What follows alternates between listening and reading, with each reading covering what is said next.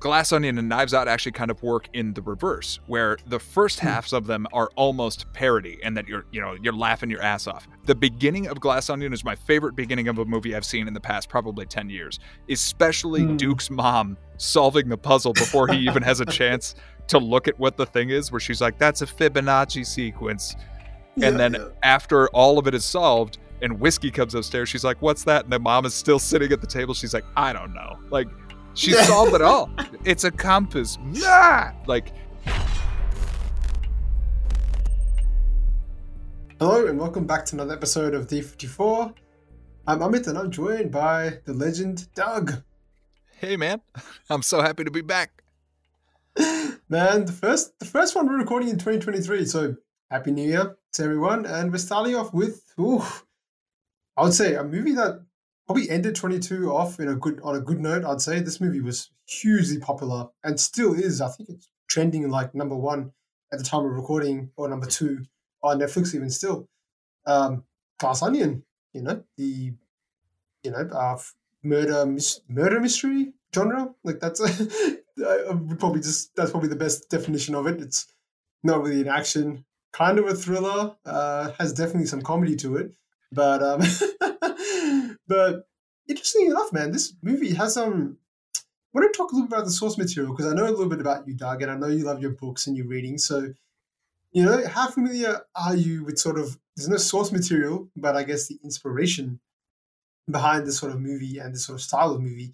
Um, unless there is some source material I don't know about, No, but um, that's that's actually one of my favorite things about this is that it is Rian Johnson essentially taking IP, flipping it on Mhm. its head, making his own version of it, introducing his own character into that genre, taking a genre that he clearly loves with all of his being, bringing it into the modern day, addressing modern sensibilities, issues right down to in the Glass Onion, the COVID pandemic, and setting the scene so that we we have every single convention we know about a genre uh, that began with Agatha Christie and you know Arthur Conan Doyle with Sherlock Holmes, and making it so modern that we get wrapped up in this nice cozy blanket of like, oh man, I'm sitting back for a murder mystery, and then the Rian Johnson of it all peels it back just like the layers of an onion, and he gives you everything that you want, and then asks you the question, why did you want that in the first place? And that's why I love his movies, all of them, because he does that thing so well. Maybe to a fault, uh, because I, I know there's actually like a bit of a controversy around people being like, ah, I love this movie or ah, I don't like this movie. And it's, did you get served the dish you were looking for? Right. It kind of reminded me of like when you go to a restaurant and you say, like, let's say, especially if you're looking for a, an ethnically prepared dish, one that you're not very uh, commonly familiar with. You can be like, all right, I want orange chicken. And you go to a Mhm. Chinese yep. restaurant and you're like, all right, well, if you want orange chicken, we're going to give you this version of orange chicken. And it looks nothing like what you know, you know, and, and you're like, well, what? And they're like, well, this is actually our take on it. This is the way that we do it. This is the one that comes from our Mm. heart. And, uh, man, I, I was just head over heels for this movie from pretty much the moment I hit play. How about you? Right, right. Yeah, no, it was definitely it definitely um was interesting to me. So with me a little bit. So I'm not so familiar with sort of this kind of genre of movie, to be honest. I've not seen so many of these. I wasn't a huge Sherlock Holmes fan, at least not the one with Robert Downey Jr. Um, not that I thought about that movie while I was watching this. But so it was a bit unfamiliar to me. And I think so I've not I've not seen Knives Out before. And my my original hesitation with these movies was, and I don't think this will surprise you, mate, is that these movies I have a fear are very heavy on the exposition. just, just in sort of the way they play out, and I understand the necessity of that, but just as somebody that is a bit, I, I, I honestly think it's a it's a flaw of mine. I think I'm too against exposition sometimes that I even look out for it. So that was my original concern of just sort of jumping into this sort of um this franchise, to be honest. So I hadn't even seen sort of Knives Out until recently, which I actually watched the other way around. So I saw Glass Onion first, then I went back and saw Knives Out, and that and I'm was really very glad you did it that way. Yeah, that was really interesting because um because I, I, sort of asked around a bit like, do I need to watch Knives Out first before watching Glass Onion? And if you are listening, you don't have to actually. They're Not at all. Different movies. The only the only person that continues is um yeah the main character um Benoit, Benoit Blanc. Blanc. Yeah, yeah, yeah. so was, it was it was different to me because the first thing that sort of to touch on Knives Out a little bit is um one they feel completely different. Like they're completely. I thought they were completely different movies. I thought at least aesthetically or the style would be kind of similar, but I didn't think they were close like that at all. Like I actually think I kind of like the way Knives Out goes straight into it. Um, you know, like, and that's after watching Glass Onion was kind of something I didn't like too much of it. I thought it took a long time to build into that story. Um, obviously, it paid off at the end because you got to understand all the motivations really well. And Glass Onion felt like you watched the first half twice, is what I felt like. Um, but Knives Out feels like more sort of traditional um, timeline. But what do you sort of think about the differences and um, the way they played out? But just a little bit about Knives Out before we jump into you know the mystery of the glass onion huh. you know I, I didn't really think about it that way until you said it that way like you watched the first half twice like uh, but i think this is what rian johnson does particularly well with these movies uh exactly these movies right uh the benoit blanc series right just like if you were a fan of the Sherlock Holmes stories or you're a fan of the Agatha Christie novels, the only central the only character that is going that is guaranteed yeah. to continue through is your central character. You know, Hercule Poirot or Benoit Blanc in this mm-hmm. case, or um, Watson and Sherlock Holmes. These are the only characters that are absolutely guaranteed to be there. You know, of course, there's some other ancillary people that are probably going to pop up mm-hmm. at some point, and I wouldn't be surprised if Rian Johnson takes a third bite at the apple that we might see one or two of the other characters kind of come through. But I didn't think it was that much of a different story uh, with a week worth of it under my belt. Because mm-hmm. what it does is give you a mystery that Benoit Blanc is so good at solving that he solves it for you a quarter of the way or halfway through the movie. And then you spend the other half of the movie figuring out the minutia and the motivation. So the solve happens so fast that he he kind of like blindsides you with it. He smacks you over the face. In Glass Onion, especially, the way that he did it was so great. Where like Benoit Blanc was so cooped up and so stuck in his own convention, literally sitting in that bathtub, that by the time he gets a chance to be on that island and actually solve a murder where he's asking, like, are we going to win an iPad or something if we win the murder case? And he solves it in five seconds. That you spend the rest of the movie going, all right, what are we doing now? What is the point now? And the magic trick that he pulls in both of those movies is playing with your perception.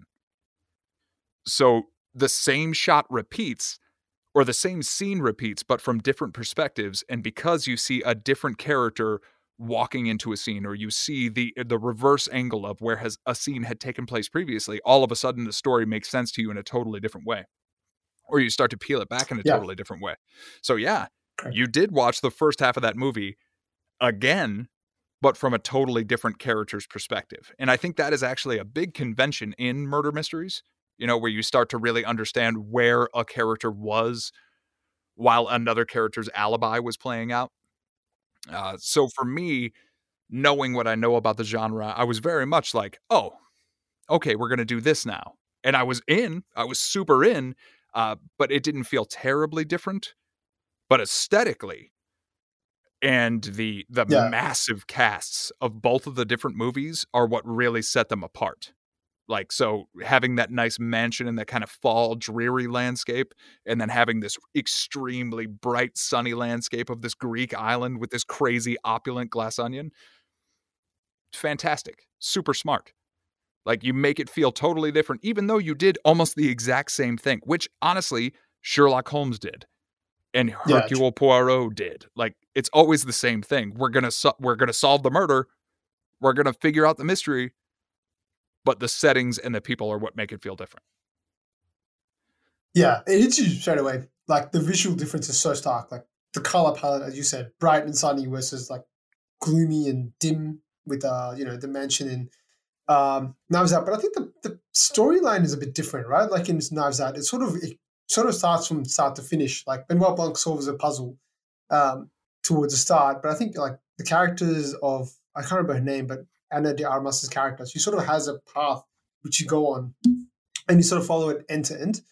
Uh, whereas I think in the second one, I guess that happens. It's sort of I guess maybe because there's more sort of settings and they sort of move around a bit more. It feels like Knives Out sort of going places, whereas Knives Out, oh sorry, Glass Onion is kind of like there's only two or three places which they really go to, and they sort of show that. And the thing I liked about Glass Onion though is like I was actually because I know A murder mystery, so I was trying to figure out before it all sort of unfolded. I'm not sure if you had that same phenomenon, but like I think they were doing this, like the filming techniques and sort of the camera angles they use in Glass Onion. They sort of have this thing which they keep repeating. They'll sort of have a person who's talking, you know, center stage. Behind them, you can see sort of you know the different characters and their sort of body language change and them looking around. And I'm trying to pick up hints to be like, wait, what's what's going on? Can I read into this more? Can I find out what's going on through the background? Um, wasn't able to so much, except for some occasions here and there. But like for instance, when um, I think it's uh, Duke uh, Bautista's character, like when he's sort of seeing his girlfriend, um, you know, commit adultery, I guess. Oh yeah. you sort of realize there's no way I could tell that that was you know true or not until later on, which is very evident. It wasn't when you start to understand more sort of the agendas and what everyone sort of wants from this guy. So I really did. I did enjoy that experience of sort of watching, like trying to figure out this, uh, you know, trying to figure out what's going on while looking in the background. As someone that's not familiar to this, I found it pretty entertaining. Um, did you enjoy like that whole side of things, like trying to figure out what's going on before, and were you able to figure out what was happening before the end? Yeah, well, I mean, and I think that's why I was very happy that you were going to watch Knives Out after you watched this one. But I didn't yeah. know that you weren't like a big fan of this genre. So that it makes it mm. even more interesting and, and more of a fun conversation for me because that it felt like part of what I was going in doing. Like how it, mm. how am I going to look at this and see how Rian Johnson is going to he doesn't subvert expectations. He gives you everything you expect and then asks yeah, you to dig into why why did you expect that in the first place? What were you wanting from your expectation? And he did that uh, largely and very popularly and unpopularly in The Last Jedi. Because if you look yeah, at The Last true. Jedi on paper, everything that exists in The Last Jedi is the most Star Wars that Star Wars has ever been, but also mm-hmm. asks you to remove some of your preconceived notions about what Star Wars had been. Whether yeah. you like it or you hate it, if you look at those things as just cold hard facts, I think you would be like, "Oh, you know what? You're right." Like the fact that that movie ends with a kid with a broom who pulled it over by the force is literally what Star Wars mm-hmm. is. Like there is the potential for a new hero and the potential for these stories that had already existed in this universe to inspire other people. So what he does here with Knives Out and Glass Onion is be like, look, we can have the most amazing private detectives in the world. But even Lakeith Stanfield in Knives Out is like, look, he's not. He doesn't work with the police, and in Glass Onion, he mm-hmm. says the same thing. But in you know, in this case, it, it happened toward the end. Like I can't, I have no yeah. jurisdiction. I can help you figure out what happened. The yeah. justice is largely going to be up to you. And I think that's what a lot of us get, you know, like we get pulled back by. He's not he's not actually at the behest of any police force. And in this case, he's literally just out in the middle of nowhere. Yeah. So in the first movie, he's helping Ana de Armas clear her name. And in this mm-hmm. movie, mm-hmm. he's helping a woman get justice for her sister. He's almost a background character. And I hmm. love that because the main convention that Rian Johnson then twists on its head is you're not here for a Benoit Blanc story. You're mm here for the story of this person that Benoit Blanc yeah. just happens to attend. Yeah, that, that that's really cool. It's like that's such a good way to put it because it's kind of like I didn't think of it like this, but it's kind of like the protagonist in this movie you would think is Benoit Blanc because you sort of he's sort of involved with the whole you know unraveling of the mystery. But in both movies, it's not. you know, like he's almost just like someone that's an you're right, a background or secondary character that's sort of helping to guide the narration of the other character. Um, you know, Ana de, Mars, Ana de Armas's character in Knives Out, or in this case, it's um, Janelle Monáe. Janelle Monáe's character. Yeah, yeah. So pretty. It, you're right. It is a really different take on sort of you know narration um, that he's done in this, which I've not really seen much of before. Even if I think about sort of other movies that I have seen along this genre, normally the detective is front and center, right? At least from what I understand, like Sherlock Holmes is Sherlock Holmes. Um, and I'm assuming that's how it plays out for a lot of these kind of stories. But this is a really different take on that, and I really did appreciate that side of things. Um, did you enjoy? What I want to ask you about Glass Onion. The the, the I guess you know the biggest reveal for me, I think, which was caught me completely off guard, which I think would catch anyone off guard, was the you know, reveal of the twin. You know, Janelle Monáe's twin. Um, were you a fan of that? That honestly was like that? that? It took me a little while, and I'm a huge fan of it now. But I can see why that may have mm. been one of the things that uh, might have made some people not a huge fan of this movie. Mm. Uh, but I loved it for this particular reason. Uh, she she even played with it. You know, like the first time she meets Blanc yeah. and she brings him the box and she's like, you know, my sister, and she had this like city voice and she was talking all uh-huh. proper. And like from that moment on, you got to understand that, oh my God, this character I've been watching since moment one has been playing her sister, who she is not actually, so that she can try to get all of this and then all of her action that it hmm. seemed kind of stilted and jinted and weird and there's even that scene where Kathryn Hahn is watching her walk away from the pool where she's like, something's off, and you can see her kind yeah, of staggering. Yeah. And then you find out it's because she got drunk and she doesn't drink, and she drank a hard kombucha because she didn't know it was a hard kombucha. She didn't know what the hell that was. And it was um, it was Jared Leto's kombucha. Yeah, Jared Leto's kombucha and Jeremy Renner's hot sauce. Oh my yeah. god! Like the yeah. the name drops, all of this stuff. Like what I really appreciate about these stories Eh, eh, well, first I'll, I'll address the whole twin thing. It's a convention that's been in a mm. lot of movies. It's been in City Slickers. It's been in, it yeah. was parodied largely in um in Beerfest. You know, like the the whole yes, yes, yes, yes. you know the character's not dead, but because they played it the way that they did, where the hubris of the main you know protagonist of the movie is that he thinks he killed her. He's positive he killed yeah. her and she must have mentioned to him countless times that she had a sister, but he didn't give a shit about her. He doesn't give a shit about any of the people around him, so much so that he forgot she had a twin sister, that it might have even been a possibility that that could occur. Yeah. So that hubris is what ultimately leads to his downfall by the end of the movie. And that's why I really appreciated the take. Largely because Janelle Monáe commits so hard to that performance, oh. and Rian Johnson yeah. commits so hard to making sure that it is framed like she is Andy the whole time. Mm.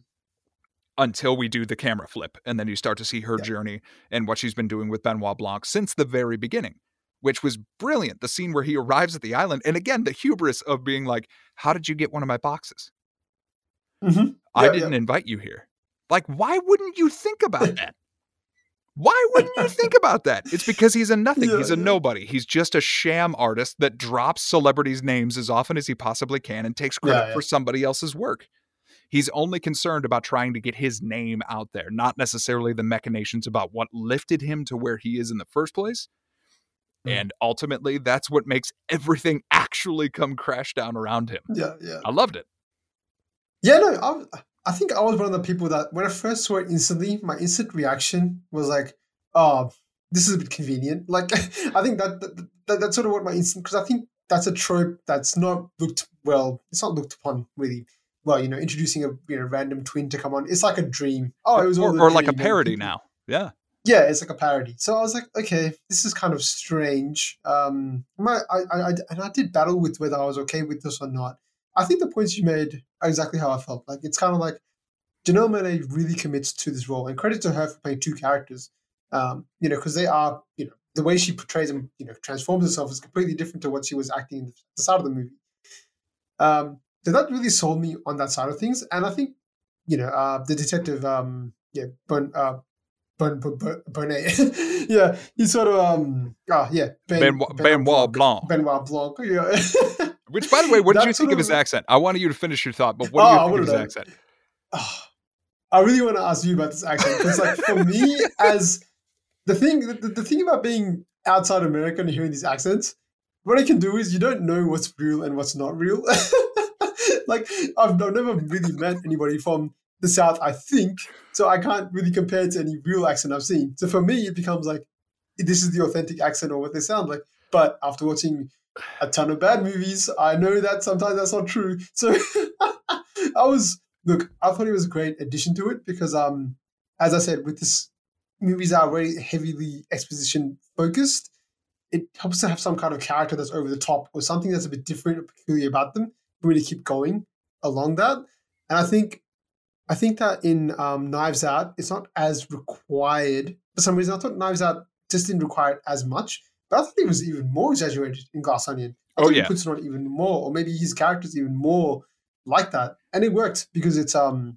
I thought it honestly helped me stay engaged a lot of the times. well, honestly, I think I think it's a character choice because uh, Yeah. on- it was a huge criticism actually from Knives Out when he did that because he's Mm. British as as we all know, right? Yeah. He's James Yeah. fucking Bond. But the, yeah, uh, the way that I thought about this movie is that imagine if James, imagine if you watched a James Bond movie that was from Felix Leiter's perspective and James Bond Mhm. happened to Oh. be in it.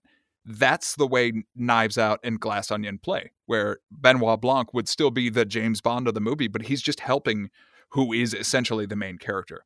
Because you know that that has Yeah. happened in many of the James Bond films. He's helping Felix do yeah. something, but it's a, a small part of the mission. It's not the mission at large. That would be interesting, and that's what these movies are. Mm. Uh, but his, I mean, it's so over the top, and it's so it's so crazy that it's it dawned on me that it might actually be an affectation of the way that he presents himself to anyone that doesn't know him personally Mm. as a way to draw attention into him.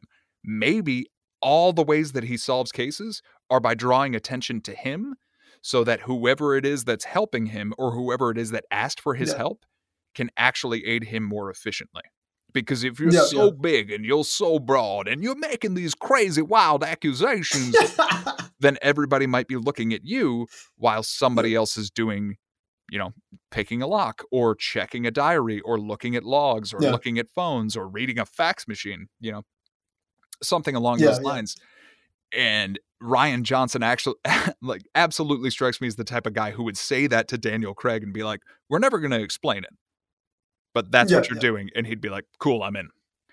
Yeah, I mean, it does. I think it does work because I think compared to again, Knives Out again, like Glass Onion, it was like with all the celebrity cameos and all the name dropping, as we say, it is a lot about sort of um, like I wouldn't say maybe maybe distractions the right word. Like it's meant to sort of Yeah. it's meant to distract you.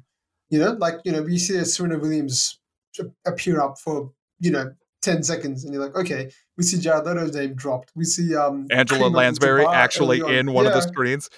Yes, yes. When they're playing video, when they're playing um Among Us, which again is sort of like, yeah, you know, it's it's kind of an Easter eggy kind of thing. Like, you know, Amazing. they're playing, yeah, yeah. So it is. It's definitely.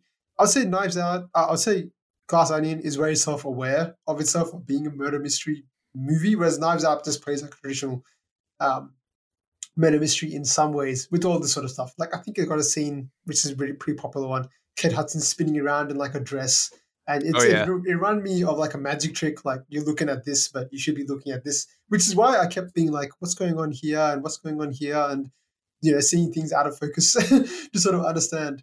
So I did like that. But touching on the um the twin aspect, just to return to that, I did. Yeah, I think at the end of the day, I did sort of agree with you. I kind of like it's very. I, I, I applaud Rian Johnson for sort of taking on this trope and doing it so well that you can sort of get away with it and be like, okay, fine, I forgive it because it was executed well, you know. And that's that's a real test. He put himself in dangerous waters because if it had not been done so well, I would have been like, uh, you know, I sort of wish there wasn't a twin. you know, it could have been a very heavy criticism of the movie. But yeah, Yeah. look, at the end, I didn't mind it too much. Well, this is this is what I was talking about earlier, but uh, before we hit record, when we talked about Hot Fuzz and how I thought this movie. Yes, was okay. similar to that, in that in the wrong Yeah, hands, okay. both Knives Out and Glass Onion are parodies. In the wrong hands, Yeah. Hot Fuzz toed the line of parody for its first half, and then fully yes. committed to being an actual insane action movie, right? Yep.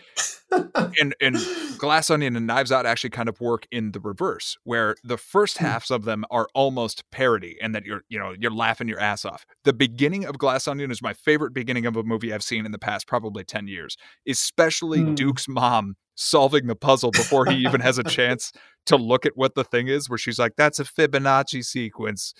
Yeah, and then yeah. after all of it is solved and whiskey comes upstairs. She's like, "What's that?" And the mom is still sitting at the table. She's like, "I don't know." Like she solved it all. It's a compass. Nah! Like it it slayed me that just the way that that was handled and it was all put together so deftly and so and so craftily and so very much Rian Johnson where like you can tell he's got this cool kind of snappy Mm. cracky dialogue in his mind but he also knows how to put a puzzle together in a big bad Yeah. way and it was the same thing with Hot Fuzz where like yeah you're you're laughing but you also have to be in admiration of the real spectacle that that movie Mm. gives you and the fact that everyone commits 1000% to that actually being a really good film in addition to being funny. It's not a parody, it's a love letter. And Mm. that's what these movies are. They just happen Yep. to exist, you know, 120 years post that genre being so popular that you can't Yeah. not make fun of it a little bit. hmm Yeah. No, I, I also did. The intro is interesting because it did it does it did a lot of things really well. I think one, you're right, it is pretty funny. So again, like if I compare it to Knives Out, which I sort of keep doing in this, but like Knives Out starts with the murder, like it starts with the death, you know. So while it sort of becomes progressively a bit more funny afterwards with the introduction of the accent and a few other characters here and there, um, and sort of to see the crazy family dynamic, like I think Onion commits itself to comedy much more in the first half, and it's exactly as you're saying. It's it's toeing that line between parody and respect and sort of you know it's playing these games with you as well as you're doing it. But yeah it establishes how you know the characters sort of who they are in the world of this really world really efficiently um you know through this little puzzle that they're playing. And it even establishes a little bit with um benoit as well like sort of you know what his where he is in the world right now. And you know it also takes a pretty good approach to make it more modern you're right like and i thought i sort of understood him a little bit better just through that small bathtub scene Um, you know I actually thought about that before we recorded. I was like, man, I've got my winter beard on. And I was like, dude, I kind of have a Benoit Blanc in the bathtub look right now.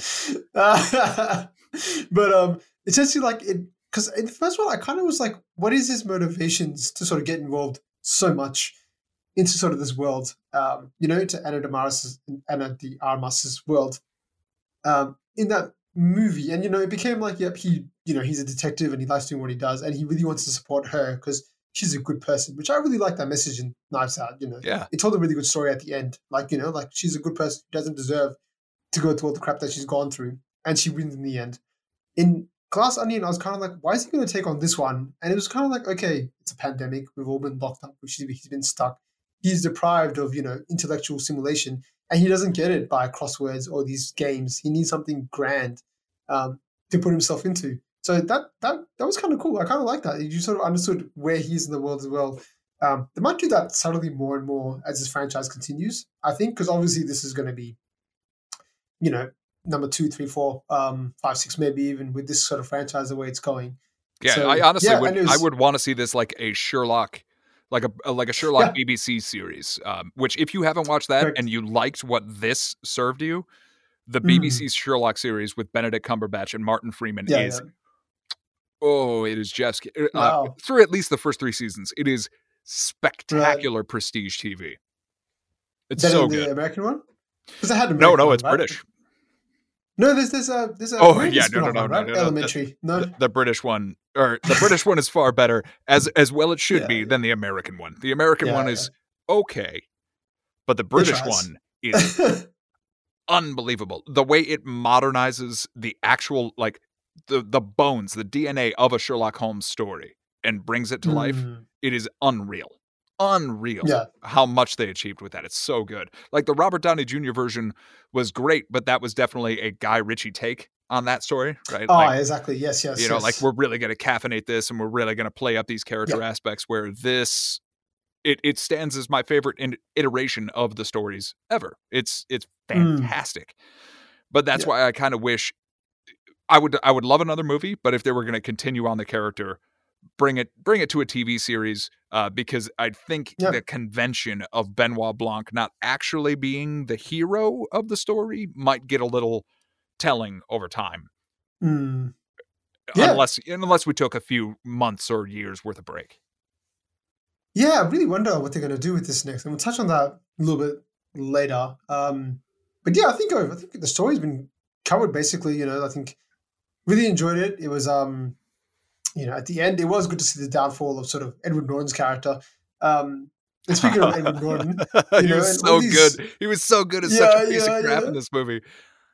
the cast and I mean, this movie, man, like hit after hit after hit. I thought, Right? Like you know, um, even some of the side characters come in. Like I think I had a note like. Is that Jessica Henwick? Like Yeah. from um, the Our second Jessica? Henwick. Yeah, the great man. yeah, yeah. This is the Jessica Henwick podcast. I mean, but essentially, um, you know, I was like, "Is that Jessica Henwick?" Yes, it is. And then you know, you see like, in the bucket hat, characters. just looking like not Yeah, at all I flattering. No, exactly. They Yeah. really, they really downplayed her. Um, so you just have these small characters, and Kate Hudson's there, and Kathryn Hahn, who I love. Um, Dave Batista, man, On this guy, Fire in this movie. He was the best. Every scene he was Yeah. in, I was there for. It was so much fun to watch him play the way that he did. It must be, it must be so great to be around this kind of environment where you're sort of, it's kind of almost competitive. They're almost one upping each other. You know, you got Edward Norton, who's incredible in this. Then you got Dave Batista alongside him. You got Kathryn Hahn throwing some witty cracks in the side, and Benoit Blanc, um, Daniel Craig with his crazy accent. You're kind of like, wow, this is like a real. you, the actors are really showing off what they what they can do. Yeah. Yeah, they're really bringing it their all, and I thought that was maybe one of my favorite parts of this. And of course, Janelle Monáe just. It was flawless. She Like, she mopped the floor with the movie by the end. By the when she Yeah. when she pushes the button, when she runs to push the button for the Mona Lisa and Yes, yes, actually yes. like pulls off the thing and you can see it written on her face that that's what she Yeah, just yeah, she was my favorite performance of the movie. Second Mm. to the random guy on the island that was just there that never gets explained. at all. Yep, yep. I love that guy. No, he was. for me, he was a red herring. Like I was thinking, is he did is he going to commit a crime here? Because Oh, it's, it's, it's so it's so purposeful. Like there's this guy randomly. Is he going to have a bigger part to play? And yep, it turns out no, nothing. He's just And it's- he's just there. it's a smoke-free island until the end when like Yep, everything yep. blows up. So Daniel Craig finally lights the cigar and he's sitting next to him smoking the joint. That's and he's nice. like, "Yeah, man, pretty great." They had um like they had Ethan Hawke as a COVID the, Yeah, the, the, um, the COVID guy. spray guy. Yeah, Hugh um Hugh Grant is um I think he Benoit was Blanc's, his like- uh, husband Yeah, or partner or whatever. Um, like for his two scenes that he's in, where he's just. Yes. I think he only says the word Blanc. Someone's here Yeah, to see you with a box. That's like- all. It even went to the I think it was um Gordon Gordon Love Hewitt that, that that guy in Inception. His voice is a dong or something like that. Oh yeah. Um, like this is just yeah. it's this and Madelyn Cline, the, the the the woman who played Whiskey, Madelyn Cline, she's Yes, in yes. like a guilty pleasure show that my mom, of all people, called me one day and was like, I just watched this show on Netflix. It's called Outer Banks, and it is like a teen drama yeah, that yeah. you shouldn't watch. You don't need to watch. But Yeah. because she watched it and loved it, she binge watched it in one night. I Oh, wow. decided Okay. I'd watch it so that I could have something to talk to my mom about. uh, and Madelyn Cline is in that series, and she's she's fantastic in every scene Yeah. that she's in. She's acting her ass off, and she did the same thing here. You know, the her Yeah. intro where she's next to Duke, and she's like, "I love my boobs, sorry, feminists," and then you Uh-huh. find out later on, like, no, she has an ulterior motive, and she's just trying to rise. You know, to eventually have like a place at a political table or something. Like yeah. it, this this cast was off the charts insane and jessica henwick Yeah.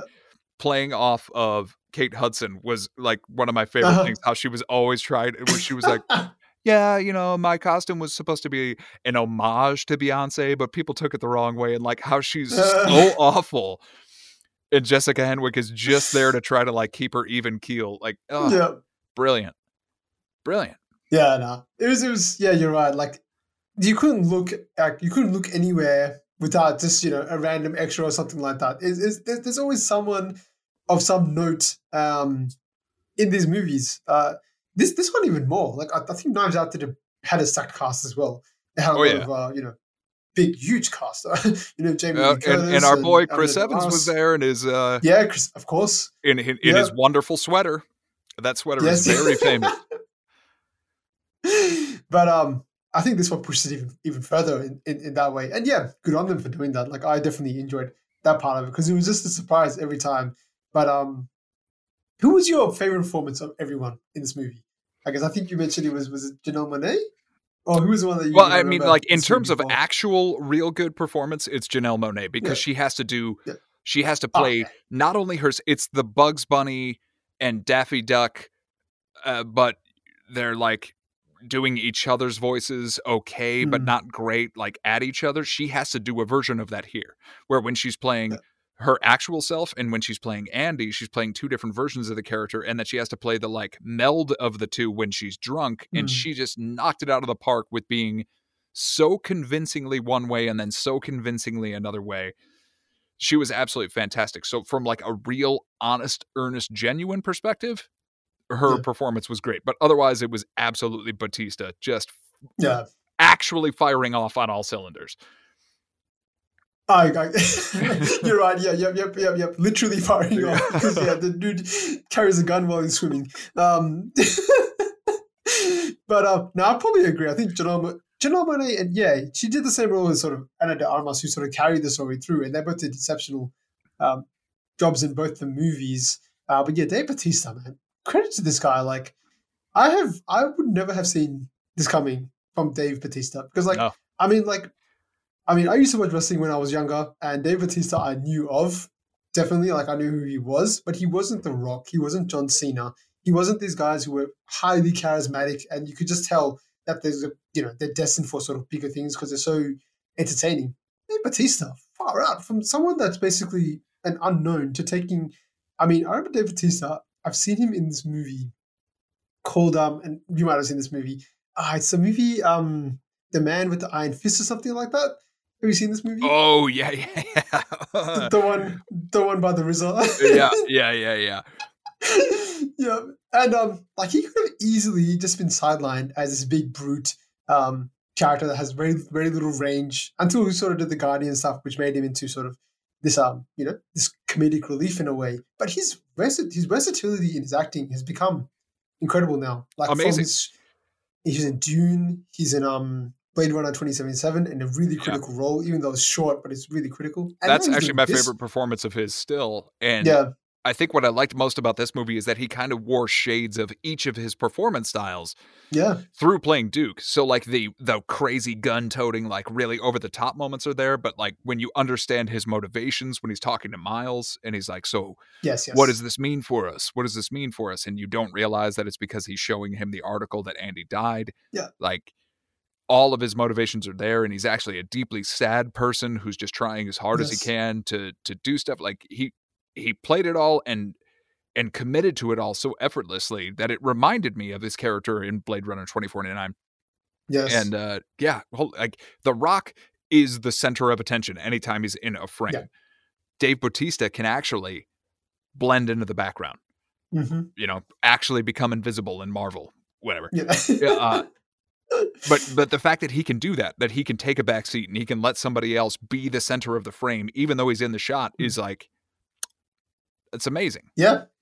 He's turning into a really well-rounded actor. Like he's, and funny, we didn't even mention that, that sort of Daniel Craig just then in sort of our favorite actors and performances, and that sort of shows you Uh, the well, power I- of this movie. yeah like he's he's great but again my theory is that that's the whole magic trick of these two films and this Correct. this ip he's not the main character and that's i think what he was Yeah. trying to do with the last jedi i've i've said i've thought this for years the Mm-hmm. skywalkers are not the main characters of what star wars has to offer the people Yeah. they are very pivotal plot point characters and they were the main characters of this iteration of Star Wars, but Star Wars at large is about hope. I'm trying mm-hmm. to give you hope that something else can come out of this story other than this family being the most important thing out there. And Yeah. unfortunately, that got steamrolled, but I think that's what he tries to do. Let's get to the heart of what makes this genre tick. Let's exploit that and muddy around with the recipe otherwise so that you'd be like, whoa, I thought I was going to taste garlic right now, but I'm not bad about tasting cumin, you know? Yes, yes, yes, yes. Yeah. Yeah, really looking forward to um talk a little bit about sort of what they're going to sort of do next to the franchise. You did mention a TV show, which I'd be pretty interested in. I have a suspicion that they're probably going to go down the route of the movies more, just because how successful they've been. Um, And and You know, Rian Johnson is a, like we we've also Yeah. talked about the cinema effect at home. Yeah. That's right. 10 out of 10. This this movie did much more than Knives Out did, but which was strange because Knives Out was actually in cinema, whereas this one wasn't, if I'm correct. Like it had. Uh, it did a limited release, so it was out about a yeah, month. limited release. Uh, here in the states, anyway, it was out about a month Yeah, before it actually hit Netflix. Yeah, interesting. Um, I I wonder what direction they're going to go on, go on next because I, I, obviously you know Daniel Craig's going to be signed on, but um, any predictions or thoughts or what do you want them to sort of um, do next with this? Because I, I, I guess the challenge is to not, not get tired. You know, is it going to be is it going to be a Daniel Craig movie That's- next time or something like that?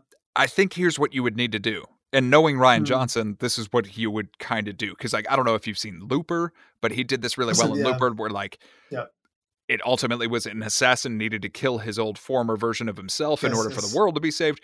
I think there might be a version of this movie where the third movie is about Benoit Blanc getting dethroned or Benoit Blanc getting Mm. defrocked in some way. Like, not necessarily an up and coming investigator coming after him, uh, but Yeah. more about him. It could be him passing the mantle, or it could be somebody coming after him and unearthing something from his past that literally just makes him stop. You know, like, all right, I'm I'm done with this. Because if it is another version of he assists who we didn't know was the main character while we thought he was the main character, it's not that it'll be stale, but it'll be far more predictable and thus less fun. Yeah. Could they do a prequel? You think? Would they do a prequel before he sort of did all this stuff? I that's, could that's, that's absolutely be into that. Mm. Yeah, yeah. Maybe a prequel where he is actually the main protagonist and there's someone else as a detective. I don't know. They could do Oh yeah, maybe he maybe like he got that. like handed the mantle, you know, like Yeah, this is this is the way that it goes. This is why I do stuff. Or maybe we understand his motivations a little bit more. Or maybe it's a little bit Yeah. of a smaller stake story or something like that. I don't know, but I do trust this that Rian Johnson is not Mm. going to play the same deck of cards for a third time.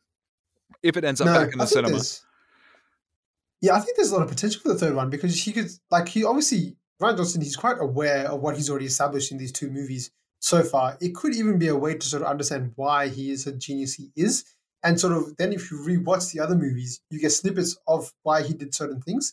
Potentially, I don't know, but there is a lot of potential for a third movie. But you're right. The challenge would be just so it doesn't get stale. And yeah, I don't think they're going to do the same thing. If it's just again he's a side character, people are going to be like, all right, we've seen this, seen how it unfolds. Like it's it's going to be a bit more predictable.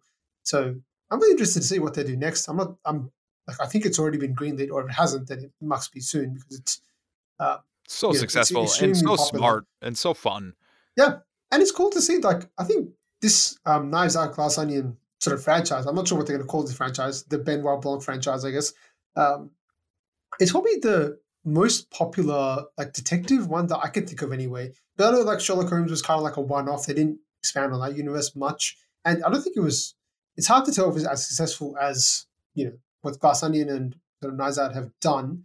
But it's nice that they're sort of taking this genre and brought it back to life, as you said, a genre that was extremely popular way back in the day, and they've sort of brought it back to life now.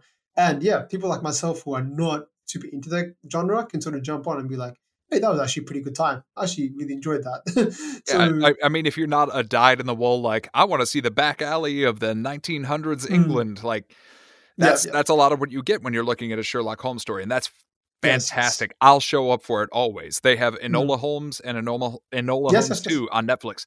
I loved both of them. Yep. I thought it was so much fun. And there's a version of that where it's kind of like, give me the slop. I want to eat the Mhm. slop. I know what's going to happen. yeah. I know that we're going to solve something by the end. But that's what I really enjoy about these is that we solve it so fast. Hmm. The, the- it is solved. What was the other Yeah. thing that we were trying to achieve?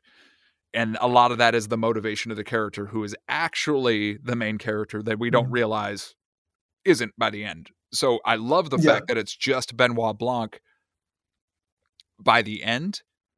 But God, you really have me like scratching my head about a thought exercise. Usually I have a really good answer, but I like I just it was it was the same way I felt after Last Jedi. I like I what am I Hmm. I don't know. I'm excited. I don't know, but I'm excited. That's my answer. Yep. Yeah, so, so it's pretty Yeah. um yeah, I'm just excited to see what they sort of do next. Um with this and what sort of cast they bring on. Like obviously, like it's going to be stacked with Holy people. shit! So You, you gotta what, what are you gonna bring Yeah. in the cast of? You got to bring in the cast of Westworld and Stranger Things and uh like every major thing. Like I don't know who's left. I don't know. yeah, yeah. Oh yeah, I don't, I don't even know whoever's sort of in at the next stage. I guess. I guess because I, I don't know if Netflix is starting to have Netflix darlings. Like Ana de Armas is sort of sort of one with. Um, oh yeah, blonde. Knives Out, and then we had Yeah. uh, Blonde and uh, the the Grey Man. um, again, she was in that as well. So and yeah, Henwick we just mentioned. Uh, there might be something going on with that Netflix sort of um, you know, world or something like that that might build out if it goes to Netflix. Um, yeah, it gets distributed. I'm not sure if that has any part to play with it. I honestly actually. think that, uh, uh, the only reason that that deal was made was because Rian Johnson, I think, was playing way more safely with the potential of what COVID would do to the theaters. Yeah, true. Uh, uh, and, and I mean, uh, I also love the way that he handled that in the beginning of the movie. Yeah. So smart, I love that. Yeah, like especially with Kathryn Hahn, the way that she was like, she was the senator who was all about you know saving the environment, Yes. and she was all like, she was she's your protector of the people, and yet she opens the door Yeah. and is like, oh shit, and like tried to put her hand in her arm her face in her arm. And then when you see Yeah, Kate yeah. Hudson roll up onto that uh onto the dock in Greece and she's got the like fake mask yeah, over yeah. her mouth. and she's laying down on the beach and she's like, "Oh, I can breathe again without these masks Yeah, on." You know, like it just it played Yes. so much and it was like a nice amount of levity. But that I think that was really the only reason we saw this one come to Netflix at all. yeah, true. Uh he, could- he may have just been like, "I don't know what's going to happen and I want people to see my movie."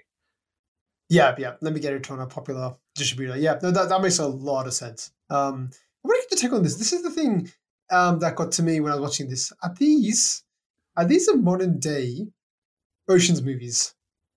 Ooh, Because Uh, that's sort of what the feeling I got doing. Like that was because like that was the time that was the only franchise that I saw that would play this whole you know mystery element, and at the end you have the you know result of what happened today. But most of it's just talking and planning rather than the actual heist itself.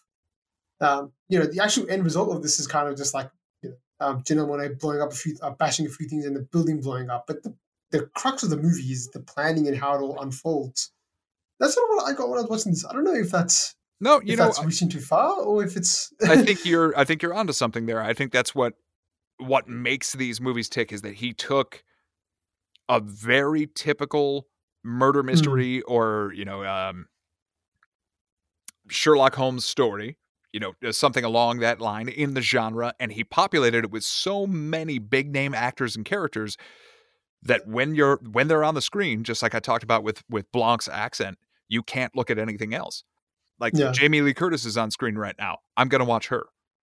Mhm. You know, I like I told you, I didn't get to watch all of Knives Out. I haven't seen it in like probably Mm. six months or so, with the exception of the first 15 minutes. But one of the scenes I loved most was that each of the characters being questioned by Blanc talks about Harlan's birthday party. And at Yeah. each time they bring up his candles being lit, the camera shows Harlan sitting there, and the only person Yes. next to Harlan is the one telling the story as the candles are lit Mm. and being dropped next to him. Like it is everything is misdirect. Everything is Toni Collette. Look at her. Uh, uh, Chris Evans. Look at him. yeah. And I think that's the reason that he did it. Is like it's so they're so recognizable. They're going to have such a new, a nuanced or not nuanced performance that you can't Mm. take your eyes off them. And because you're looking at them, you're not looking at what happened in the background. And I Yeah. think my favorite example of that in the first movie is with the grandmother. Um, Yeah. So she's there's that scene where she's looking outside and she keeps saying different things as she sees someone drop Yeah. from the window, right? Mhm. And then eventually they talk to her and she's like, "Oh yeah, you should have just asked me the whole time." yeah. And like, yeah, of course, she was sitting there the whole time. Like, but Yeah. you're looking at so everything. you're looking at these people, you know? So yes, Yeah, yeah. I, I think there is a version of that where it's like, look how cool and fun and groovy this is, and look how many people we Yep. got to show up, and everyone is having the time of their lives. Mhm. But we're also going to try to sneak in a really good story, and while all that stuff is going on, there's all these little chess pieces being moved that you don't even see. I think you're right. I think Yeah. that was a, Yeah. probably a huge motivator as to why he chose to do it with that big of a cast because it could have been anyone. Yeah. That's true. You're right. Like the ensemble cast, that's what those movies were known for. They just have like a, you know, um, Brad Pitt along with George Clooney, which you wouldn't see that much of, like so many different actors coming together, which is what you know, this one also does as well. That's a feeling I got as somebody that sort of remembers that style of movie. Like, well, I didn't watch the murder mystery so much. That was sort of I did like those those kind of movies, um, and this sort of reminded me of that. So interesting to see what other influences he's going to take because he's obviously a very self aware um, director, and I just want to see you know what other what other how's it going to sort of progress as we sort of go further and further on with other influences um but yeah man i think we can probably talk about the ending the disco. I got a feeling i kind of have an idea what you might give this but um where would this sort of sit on your d scale i'm assuming it's going to be on the higher end um uh so dynamite I'm sorry, sorry, Dynamite. think you know them defendable. Yeah, this is this is getting a full this is getting a full dope from me. Uh, not not yeah. all the way like Dynamite, not not fully explosive, if only for the fact that it is a sequel. Like we had talked about, yeah, I right. really I really love that you came to this in the reverse direction. Hmm. If I hadn't seen Knives Out first, this would have been a full dynamite because I would have been like, "What the hell just happened?" Like th- he solved the mystery yeah. so soon, and everybody was doing, and everybody was so shitty, and like the main character finally gets there, and I didn't even realize that. Like, again, it's not that it was exactly the same thing, but enough of a similar kind of current occurred for me in this movie that I was like, "Oh, mm. it was great. It still served me exactly what I was looking for." But I had seen a different version of it that I wouldn't necessarily say better. I think the movies are pretty parallel. Um, mm. Maybe Knives Out edges it a little bit more just because the whole like the weight of the medication was like a masterstroke of yeah, yeah. How would you accidentally kill somebody without even realizing that you killed them? Yeah. Uh, but like the sheer amount of fun that was in the second one was a little bit better. True. So again, they're pretty pretty parallel, but uh, like franchise in general, dynamite. Mm. The third film yeah. could sink it or raise it. Uh, but yeah, this yeah. one, Glass Onion in particular, I'd give it a dope. What about you? Yeah, right, right. So Glass Onion is a dope for you. Um, I think again, so not so familiar with these movies, not my wheelhouse. Still very much enjoyed it. So it's definitely it's it's it's a dynamite for probably both. I think I like Knives Out a little bit more Just because I think the things you mentioned, it kind of was more like a wow. Even at the end, I think in Knives Out, it's kind of like he slit his throat thinking that he would have died from the medication, but he wouldn't have actually died, which kind of, you know, really hit you hard. Like, wow. So that weight really gets you like, wow, this guy's actually dead. Whereas in um Glass Onion, it is a bit more lighter take. You know, at the end, it's the end of her career's reputation, and you know, there's no one actually died except for Dave Bautista, who's not um, you know, like I guess I didn't centralize his death as much. But yeah, look, pretty pretty good. I enjoyed both movies. Um, I probably give Knives Out, yeah, but they're probably both Dynamite on the same sort of scale. Uh, probably just Knives Out a bit above, and um, yeah. Uh, oh, I went I went too that. high, didn't I? I was supposed to go Dynamite and not Dope. Yeah, okay, you were Dynamite. Yeah, yeah, right, yeah, yeah, yeah, That's all. That's all good, man. Um, we're still getting away with the scale. That, that's all fine. I should I forgot to actually post it here before, but um, yeah, that's pretty good, man. I definitely recommend this movie if you're one of the three people that haven't seen it. Um, so, and listen to this.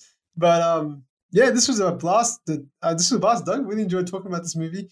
Um, yeah, looking forward to catching you on the next one. Yeah, of course, man. I, I like I literally was racking my brain trying to think of other similar movies that do what this movie does, yeah. but it's it's all just Rian Johnson. Like if you go back yeah, and true. look at the rest of his filmography, even if you don't like the movie, you can't deny that he takes some pretty big swings uh, yeah. about playing with what you expected to see, and God, I'm just really it, even just the writing, like it is just whip crack. Oh, yeah. It's coming at you. So like you said, it's not action, but because yeah. everybody moves so fast and everybody talks so fast, it kind of mm. feels like that's still there. I just loved it. But that's the reason I love coming to talk to you. And uh, I'm really looking forward to talking about the next one too. Awesome, man. Well, we'll catch you all. Thanks all for listening, and we'll catch you in the next one. Thanks, guys. Yeah.